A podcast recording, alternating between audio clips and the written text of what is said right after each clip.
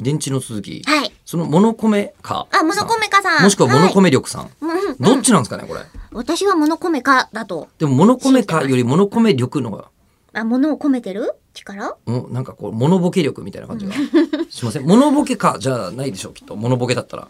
まあ米ですけど、あ、そうですね。うんまあまあとりあえずモノコメ、はい、モノコメカさんは、あの、はい自分の情報を少し、あの、私の方のメールに付け加えてくださってます。ほうえー同じく工学を専攻する身なんです、私と。プロ多かったんですね なので、分野は違うんですけれども、すごく興味深いお話でありがとうございました。うん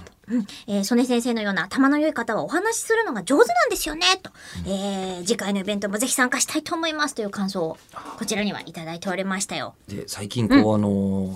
JAXA 内部に何人か僕の内通者がいるんですよ僕の内通者私、うんえー全然理由ないんですけど、はい大学時代の友達が、はなぜか今 JAXA にいたりはあするんですしほうほうかもそれってその人は別に理系とかじゃなくて単に、えっとあそうか JAXA の文系事務ですともんねかやってるしかもまあ女性だからといって理系文系あるわけじゃないですけど、うんうん女性の友達からうん連絡があって「曽根さんと仕事したの?」みたいなのが Facebook であなた連絡が来て「仕事も何もこっちでお願いして話聞かせてもらったよ」っていう話をしたらで実はその日にうんえー曽根さんサッカー大好きなんだって、そ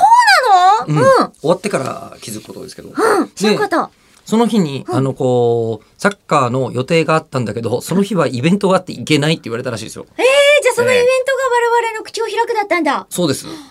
だったんですって。でもその人の話によると、やっぱり曽根さんは話が面白い人として、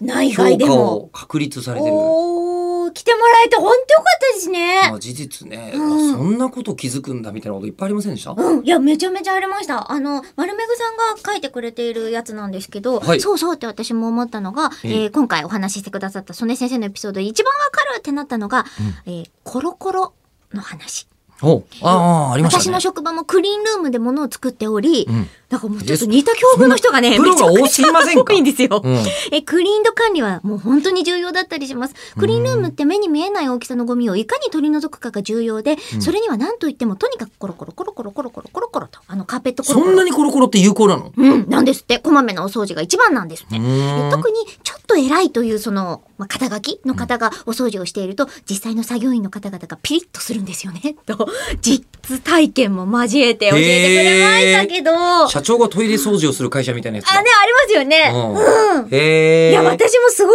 思いました。コロコロって、えその家でも、最近お引っ越しをしたので、コロコロをする場所が変わってはきているんですけど、ああと2秒です。コロコロってすごい大事。